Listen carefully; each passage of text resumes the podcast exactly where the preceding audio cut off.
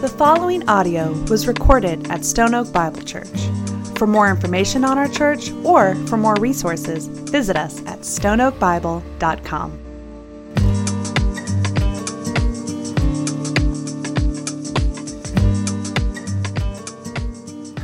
Amen. Good morning, church. I, I hope you're doing well. If you do have your Bibles, would you grab them? Would you open with me to Romans uh, chapter 1? Romans chapter 1. Um, our time so far in Romans has been so rich, it's been timely, it's been challenging, and I believe that our time in this text this morning is going to be God has something specific for us this morning. I really believe it. Um, I believe we're going to be challenged this morning, and, and here's the, the way I'd like to get us started. I want to start us with a story. Uh, this story is not original to me. Uh, several years ago, I, I, heard a pastor share this with me, and as he shared his story with me, it was one of those, those stories that just gripped me and stuck with me. This was so many years ago, but I, uh, I can't shake it. So uh, I want to share this, this with you. So there, there was a pastor in, in his congregation um, a group in this congregation that got the opportunity to take a trip to a small, secluded village in India. Now, um, it was a mission trip because this, this church had had the opportunity to help start this church, and, and they knew the, the people on the ground there. So, this was a privilege to go to this, this church. There was an excitement, but you know what? It was a nervous excitement because when I say India, I don't just mean India, I mean a small, secluded Indian village. So, this is one of those things, of course, you have to get to it by plane, obviously, duh. But it was like one of those where you land the plane, get on a smaller plane that takes you to a truck that takes you to a boat that takes you to the village, right? It was one of those things. So there was a nervousness. It wasn't just small or small town, small village uh, India and a suburban church. There was a lot of things going into this. There was excitement, there was nerves, but man, they were ready. They were prayed up. They were ready. Something happened though. As they made this journey, the heaviness set in. And what I mean by this is as they got off the plane, they felt this, this heaviness. They're not in Texas anymore. As they got on the smaller plane and got off the smaller plane, the heaviness just set in more and more. Until finally they get to this village, and as they get off, there is this undeniable heaviness that they felt as they saw idols, as they saw shrines. They saw it and there was a, it wasn't just culture shock, it was a heavy spiritual heaviness that they felt. And um, then, though, they were met by the local church, local pastors there, and they were embraced. And although they were cultures and miles apart, uh, as they talked, they realized there was a bond through Jesus that binds us, and there was a, there was a comfort and a commonality there. Um, and the trip went great he shared the stories of the trip. It was great. But I want to fast forward to the very end of their trip. As this American group was about to head back on the boat, on the truck, on the plane, on the plane to get home, as they were about to do that, they, um, they wanted to come together and debrief with the, the, the church there in, in this small village in India. And as they did this, um, they, they shared their experience, and one of the people on the American team said to the whole group, I have never experienced heaviness like this before. Um, I have never seen idolatry like this before. And it was in this moment that one of the people who lived in this village, one of the locals, um, looked surprised. And looked surprised at what, they, what she was hearing and, and, and was like, Really? And she shared her story because she said, I think I know what you're talking about. Several years ago, I had the opportunity to get on the boat and the truck and the plane and the plane and go to America. And she said, I've never visited, I've always wanted to visit. But when I got there, there was a heaviness that I had never felt before. I've never seen idolatry like that before. Everyone is like, what are you talking about? But then she went on to share that she was taken to a mall, an American mall, and she said, I have never seen that blatant of idolatry in my life. As she was in, engaged and, hit with, with um, materialism, just unfiltered materialism. Now, I want us to see something here. The team was shocked. It, this, is, this was not what they were expecting, but here's what was going on. Both of these cultures, both of these cultures, from the small secluded Indian village to the big suburban American church, both of these cultures had blatant idolatry. Both of them had it. Yet, so often, we are the least effective people at identifying our own, our own idols. There's a phrase, it's been going around for forever time in erodes awareness of. Time in erodes awareness of, meaning the longer you spend in something, the less aware you become of it. So, here in, our, in, in this story, the Indians had stopped seeing and they, have, they had stopped being impacted and affected by their own idolatries, by their shrines, by their idols. And at the same time, the Americans had stopped being affected, had stopped seeing the idols of their own culture. See, the longer you spend in something, the less aware you become of it. Time in erodes awareness of, and because of this, you are often the least effective person at identifying the idols in your life. You're used to them. Because this is true, there are two things here. One is we need each other. We're going to talk about this a little bit the text will get into this next week a little bit more, but we need each other. People around us who know us, who see blind spots, who say, hey, you're going this direction. Let me call something out. We need that. We need each other because we're terrible at doing it for ourselves. We need each other. We need community, real community who really know us. We need that. The second thing is we absolutely, desperately need the Spirit of God to convict us, to illuminate, to search our hearts and help us see what we don't see. So, this has been my prayer all week. I've known this text was coming and I've been excited to look at it with you. But my prayer this week, all week, has been that God would help us see what we don't see. There's a, there's a, a quote that John Calvin said that man's nature is a perpetual factory of idols. Perpetual factory of idols. So true. And if you couple that with the fact that we're the least effective people at identifying those idols, we are in a rough, rough place. We need each other. So, my prayer is that God would move, that He would work, and that He would show us. So, last week, we talked about the wrath of God. Um, if you weren't here last week, I would encourage you to take a moment to listen. And the reason I say this is because verses 18 through 20, 21, they help really to set a foundation for us. They really do. They set this foundation for us that we're now going to build on. So last week we talked about the fact that because our God is perfect and holy and righteous and just, he has a perfect and holy and righteous and just response to evil and sin. And that response is called wrath. Our God has wrath. Paul says that God, his, his wrath is poured out, as we looked at last week, on all unrighteousness all, all. So the big question from last week that we talked about, the, the question is not, will God's wrath be poured out on me for my sin? That is not the question. God's word just said that his wrath is going to be poured out on all. So the question is not, will God's wrath be poured out on me for my sin? The question scripturally is this Who will bear the wrath of God for your sin? Will it be you or will it be Christ? That is the question. Who is going to bear the wrath of God? The good news, the gospel that we stand on, is the fact that Jesus came to bear the wrath in your place. We sang about it already this morning. The gospel is not that your sin is now whoop, swept under the rug. That's not it. Your, sw- your, your sin is not ignored. That's not good news.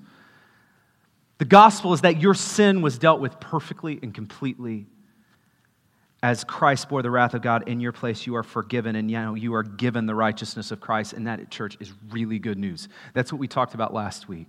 And we're going to continue to build on this this morning. Verse 21. Let's, let's dive in here. Verse 21.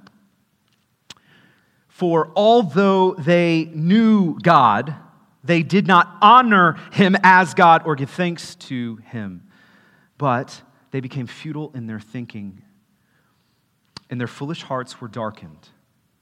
Claiming to be wise, they became fools. They exchanged the glory of, of the immortal God for images resembling mortal men and birds and animals and creeping things.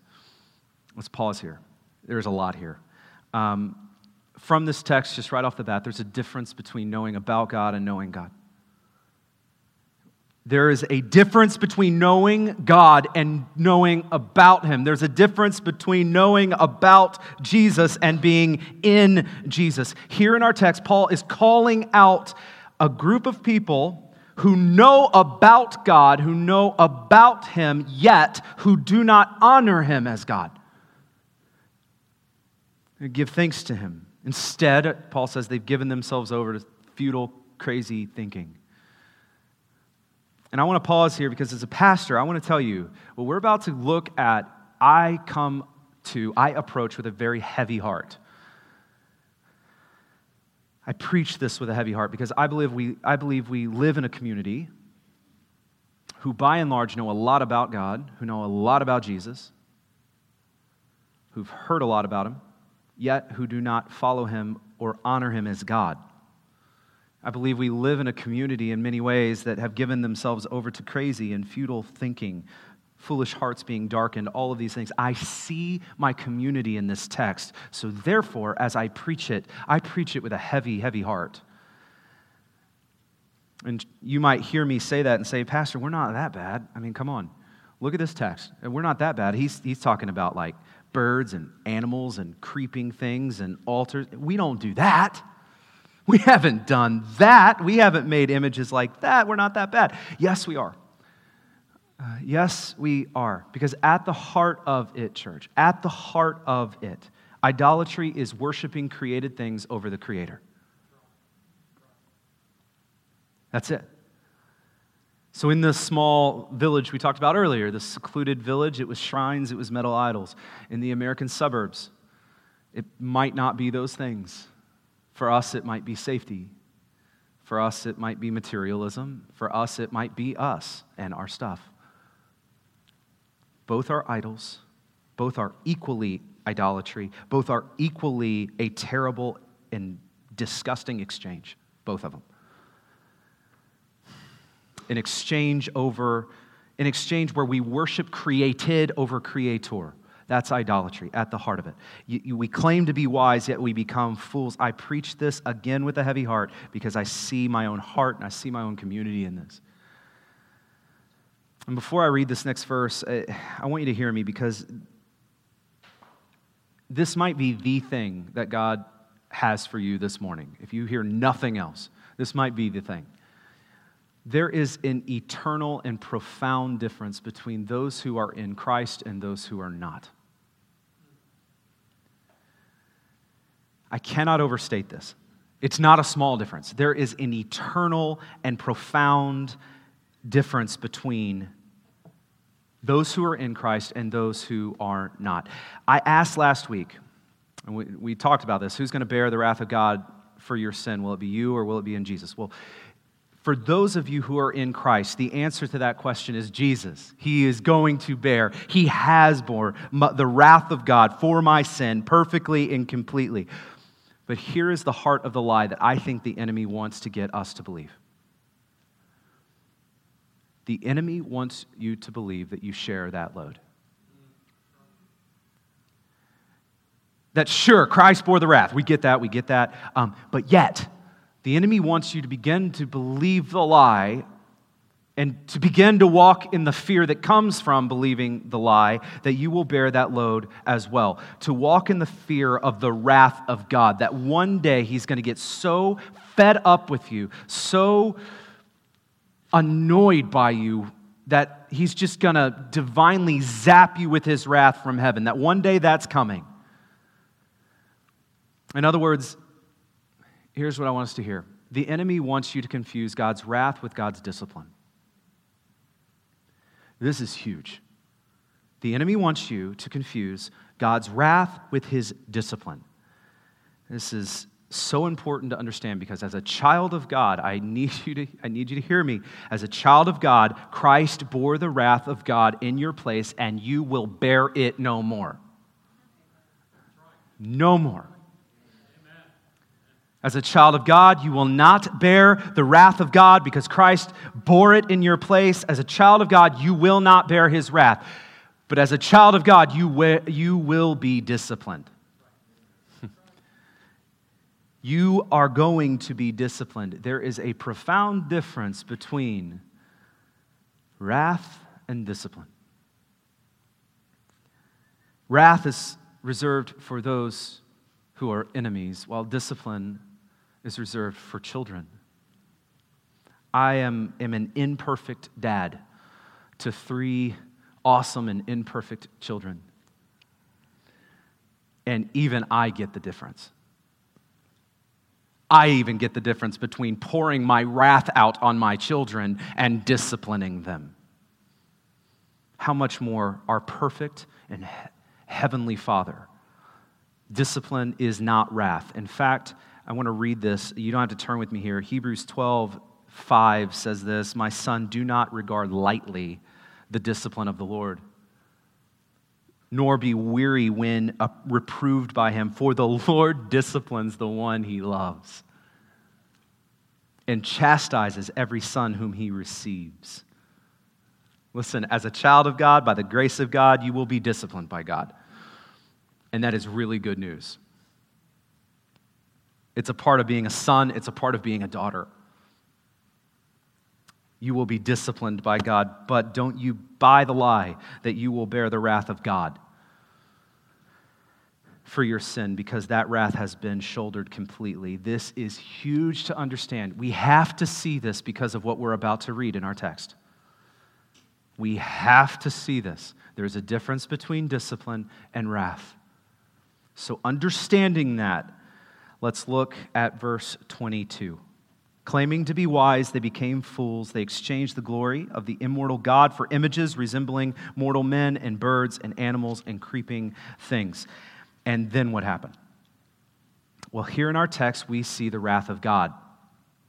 And what does the wrath of God look like? I'll add to this question. What can the wrath of God look like in your life today? Verse 24, therefore, meaning because of that, as a result of that. Listen to this statement. Therefore, God gave them up. That is the saddest, most serious, most grave statement that could possibly be made. God gave them up. That is the wrath of God. God gave them up. We can think sometimes, I, at least I do, of the wrath of God as like a smiting from heaven or floor opening up. Definitely could be those things. But often the wrath of God looks just like this it's a giving over a giving up. And again, this is why I said we had to start where we started. Let me bring us back. In Christ, you are going to experience the discipline of God. Praise God when you do, because it's a proof that He loves you. Praise God for that. In Christ, you will experience the discipline of God. Yet, in Christ, you will not experience the wrath of God because the wrath of God has been bore by Jesus. So, in the, the words of our text, I want you to follow me here. In Christ, God will not give you up. That is wrath language, not discipline language. In Christ, God will not give you up. God will not give up on you. In other words, another way to say this is on the cross, as the Father turned his face away from the Son, we can know that the Father will not turn his face away from you. He took that in our place. I have met far too many who have responded to the gospel, followed Jesus, yet who live in outright fear that they're going to someday, in some moment, out sin God. And that God's just going to lose his patience and say, enough is enough, and that he's going to give them over. As a gospel preacher, I get the great privilege of telling you no. No, he won't. No, he won't. In Christ, God will not give you up. Giving over in our text is wrath language. As a child of God, that is not your language. Paul says, therefore, God gave them up. And our text continues to say, God gave them up in the lusts of their hearts to impurity, to the dishonoring of their bodies among themselves because they exchanged the truth of, about God for a lie and worshiped and served the creature rather than the Creator who is blessed forever. Amen. God gave them up to their own sin, their own way, their own idolatry. He gave them up. I'm reminded, church, of the book of Ecclesiastes that reminds us that there is nothing, absolutely nothing new under the sun. So here's what I want us to do. Just for a quick moment, I want us to think about Genesis chapter 3. You don't need to turn with me here. I just want us to ponder it together. Genesis chapter 3. And, and remember, there is nothing new. Nothing new. The enemy uses the same old attack again and again and again. If it's not broke, don't fix it. Again and again and again. In the garden, let's think back. If you remember Genesis 3 to the fall, there was this serpent that was crafty, the enemy that was crafty. He came to the woman and said, Did God actually say? Did God actually say? That you shouldn't eat from the tree of the garden. See, it started with a questioning of God's word. Did you really say that?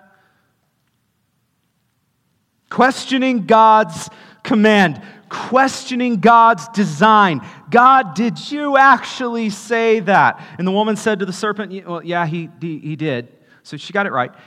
Um, he said that we can eat of, of any of the trees of the garden, but God said, You should not eat from the fruit of that tree, the one in the midst of the garden. Neither should you touch it lest you die.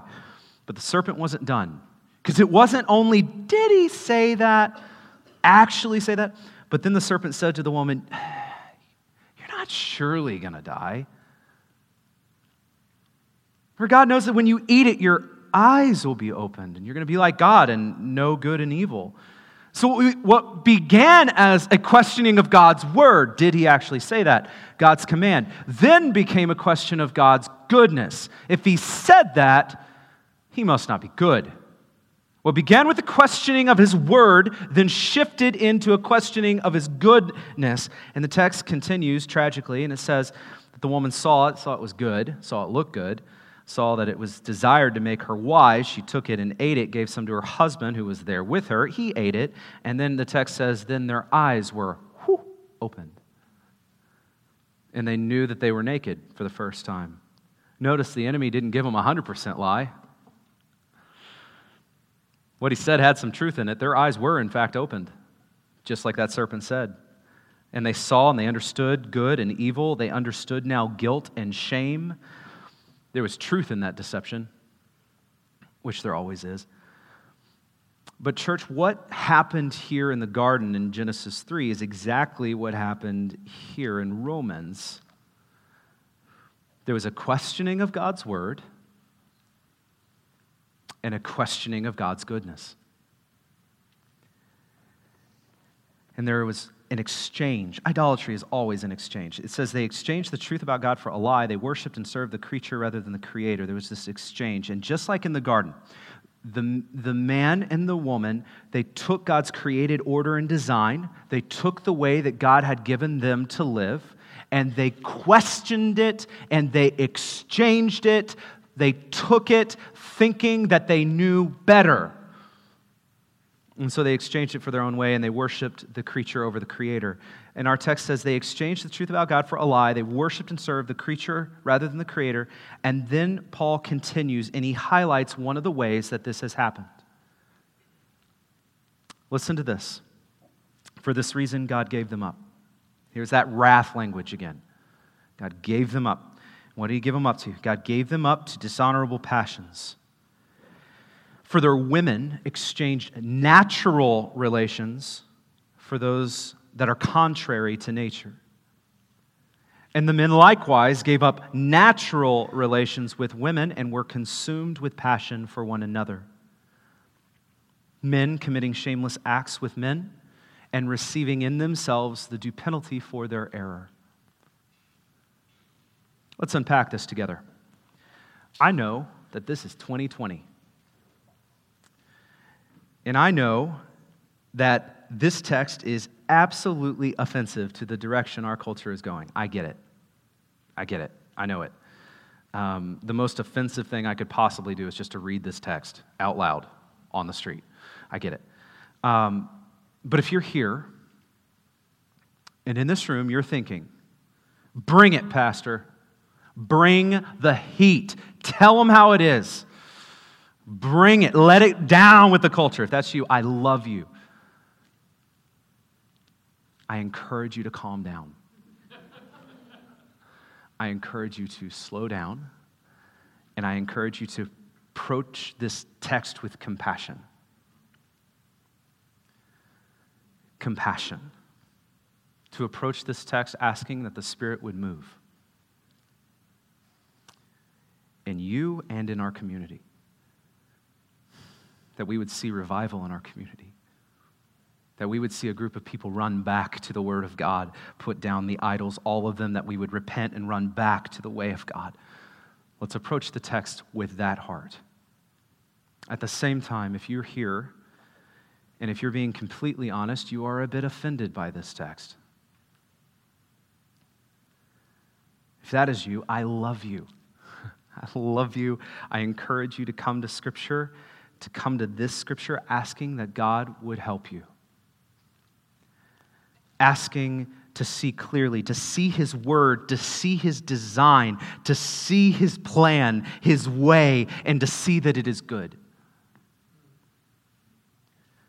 I pray that you would ask Him to do that. Because here's the truth you have no idea who you share a row with.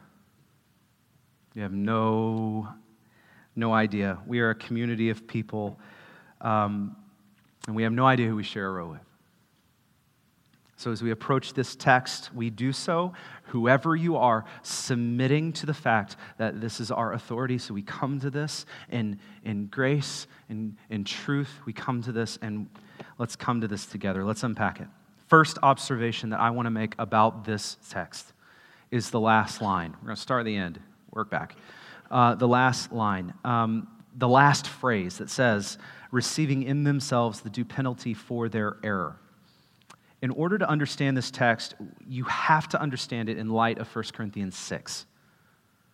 I'm going to do this very briefly because here in 1 Corinthians 6, Paul gives us an understanding of what he means here by this statement. Paul, in this text in 1 Corinthians 6, says the body's not meant for sexual immorality. It's not designed for that. He goes on to say, but for the Lord, and the Lord for the body. And then listen to this. He goes on to say this Flee from sexual immorality. Every other sin a person commits is outside the body, but the sexually immoral person sins against his own body. Or do you not know that your body is a temple of the Holy Spirit within you, whom you have from God? You are not your own, for you are bought with a price. So glorify God in your body. This is exactly what Paul is saying here in the last part of our text that says, receiving in themselves the due penalty for their error. He is talking about the harmful, dreadful, catastrophic effects of sexual sin on us and in us that affects us deeply. Paul says this is not one of those out there sins that we just commit and it's out there. This is a sin that we commit against our own body. And this is what Paul says in view here receiving in themselves the due penalty for their error. Now, let me make another observation. Um, I want us to consider the driving language of this portion of Scripture the language of nature, natural, contrary to nature unnatural, as your translations will say. This church, by the way, is not new language. This is going to draw us back to our text last week that where Paul says what could be known about God was made plain to them because he had shown it to them. And where did he show it to them? In the creation, the order of creation, so that they were without excuse. What Paul is pointing us back to your church to is general revelation that we are able to see the created order and intended design in his creation. We're able to see it. Paul is pointing us back to this design, to this revealed order, and he's doing this in regard to human sexuality. And he says this For their women exchanged natural relations for those contrary to nature, and men likewise gave up natural relations with women and were consumed with passion for one another. There was an exchange. There was an exchange for what is natural order and design to what Paul identifies as unnatural or contrary to nature. There was an exchange. Why is this important? Why is this important? Um, because, church, God has a design. God has a design, an intended order for his creation. And this design is not restrictive or heavy handed. This design has been given in order to lead us to the greatest potential for human flourishing. That is why we were given the design God has given us. It is one of love and order. And Paul here points to the fact that God has a design for human sexuality, and it is good, and it leads to human flourishing. Let me say it like this God has a design, His design has been revealed, and His design is good. And just like in the garden, Genesis 3, there's going to be a temptation toward exchange that we are all going to feel. To question God's order and design, if He really said that, if He really meant that. And more than that, to question if He is good if he said that, could he really be good? Could he really be good? Are his commands good? Is his design good? The temptation that we face is exactly the temptation of the garden. Does God really have an intended design? Has he really revealed it? And if so, is it really good? These are Adam and Eve's questions, and it's the same one that we face today. How will we answer them? For those in Christ, I want to say this before we, we come back to this. Um, it should not surprise us that the lost world around us does not love what we preach. It should not surprise us that the lost world around us does not believe God's word, does not believe it is good, does not believe that his design is good. It should not surprise us. Um, it should break our hearts. It should cause us to drop to our knees in prayer. It should cause us to go out and share the gospel, yes, but it should not surprise us. We've said this before, but we have seen a movement in our culture. We've seen a movement from a culture who long ago, back in the day, said yes to our God and yes to his values. To then a culture that says no to your God, but we'll take your values. We think your Judeo Christian values are pretty cool. We'll take those. To now a culture that says no to your God no to his values, no to his design, no to your God, and no, he is not good. No, no, no. That's where we are. And in this culture, church, we should not be surprised. We should not be surprised, but we should be broken, and it should drive us to our knees in prayer for our community. That they would see Christ, see the gospel, that they would repent, turn from their ways, and that they would come to Christ. I want to bring this all the way around here. There are two things that we have been talking about, and I want to bring this together. The first is this the wrath of God. The God's wrath in this text is seen in the giving them over. I say this because I just want to pause. Church, our prayer for our community should be that He would never stop pursuing us. That He would never give our community over. That we wouldn't share in the heart of Jonah that says, hey, burn it, God, but that we would share in the heart of Jeremiah who weeps. We should pray for revival here, that would lead to repentance here. Do you believe that God could still do that? I hope you do, because that is our hope. That is our only hope. This text should drive us to our knees in prayer for our community, and it should drive us to share the gospel with passion, compassion, and urgency. That's the first thing it should do. The second thing here that we must deal with is not only the wrath part, but the idolatry part. We must deal with and confront it.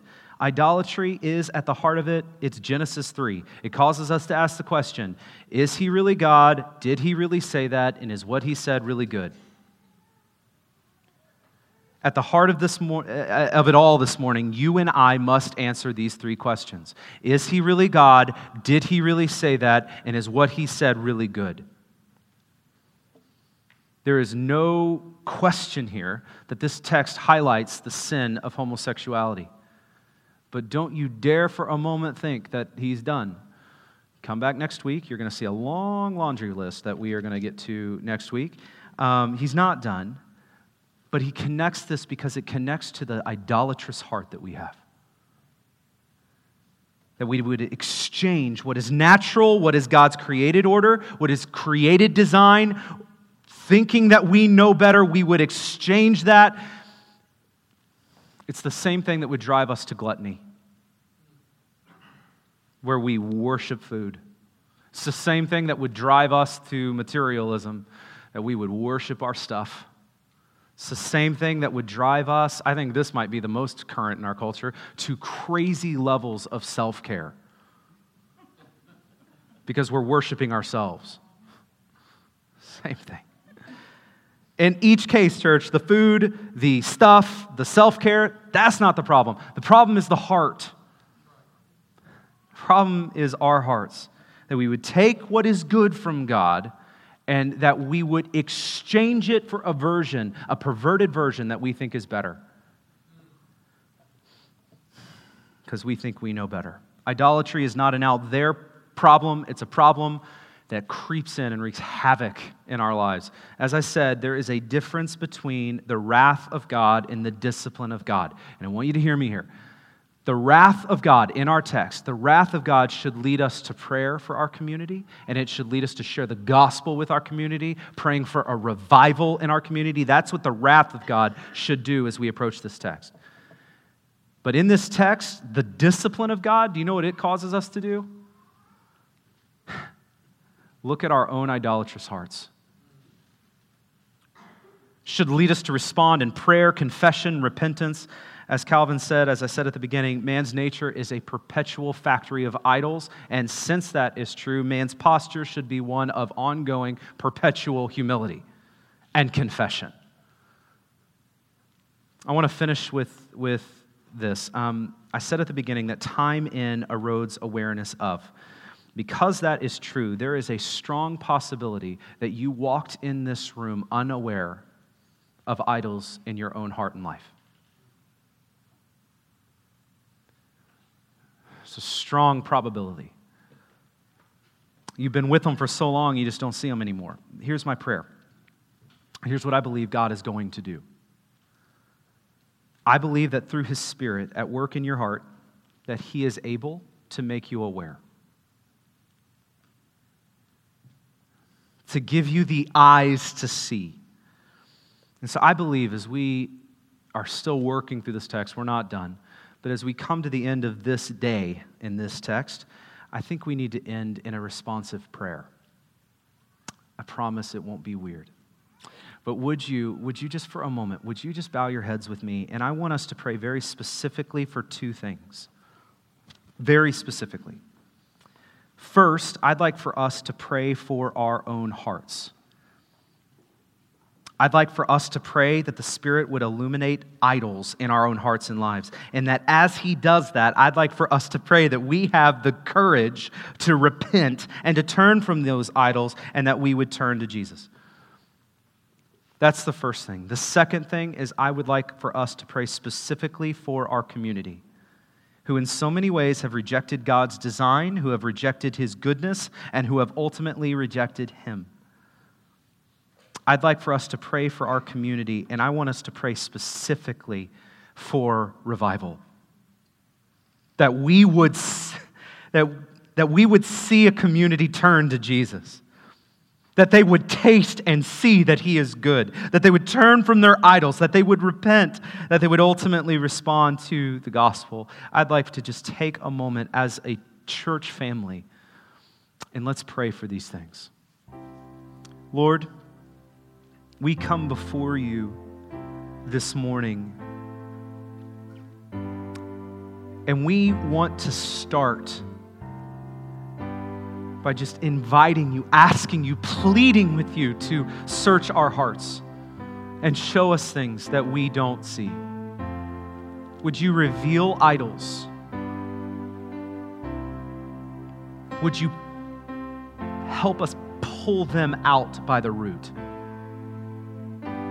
Would you help us to see? Would we repent? Would we turn? Would we run the other way? Would we turn to Jesus? Would we repent? Would you do that work in us? Only you can do that work.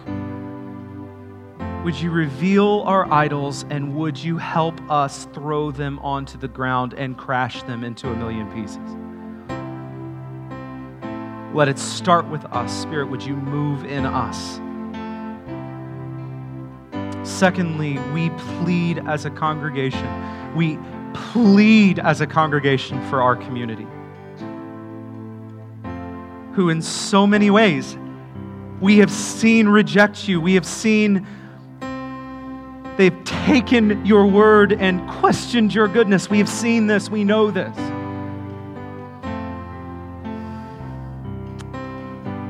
Yet, we pray that you would not give them up that you would never stop pursuing, that even now that you would be wooing them, pursuing them, not letting them go, and that you would be using us on that mission.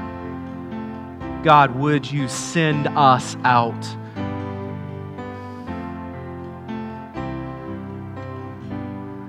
God, altogether, we just want to respond to the good news of the gospel.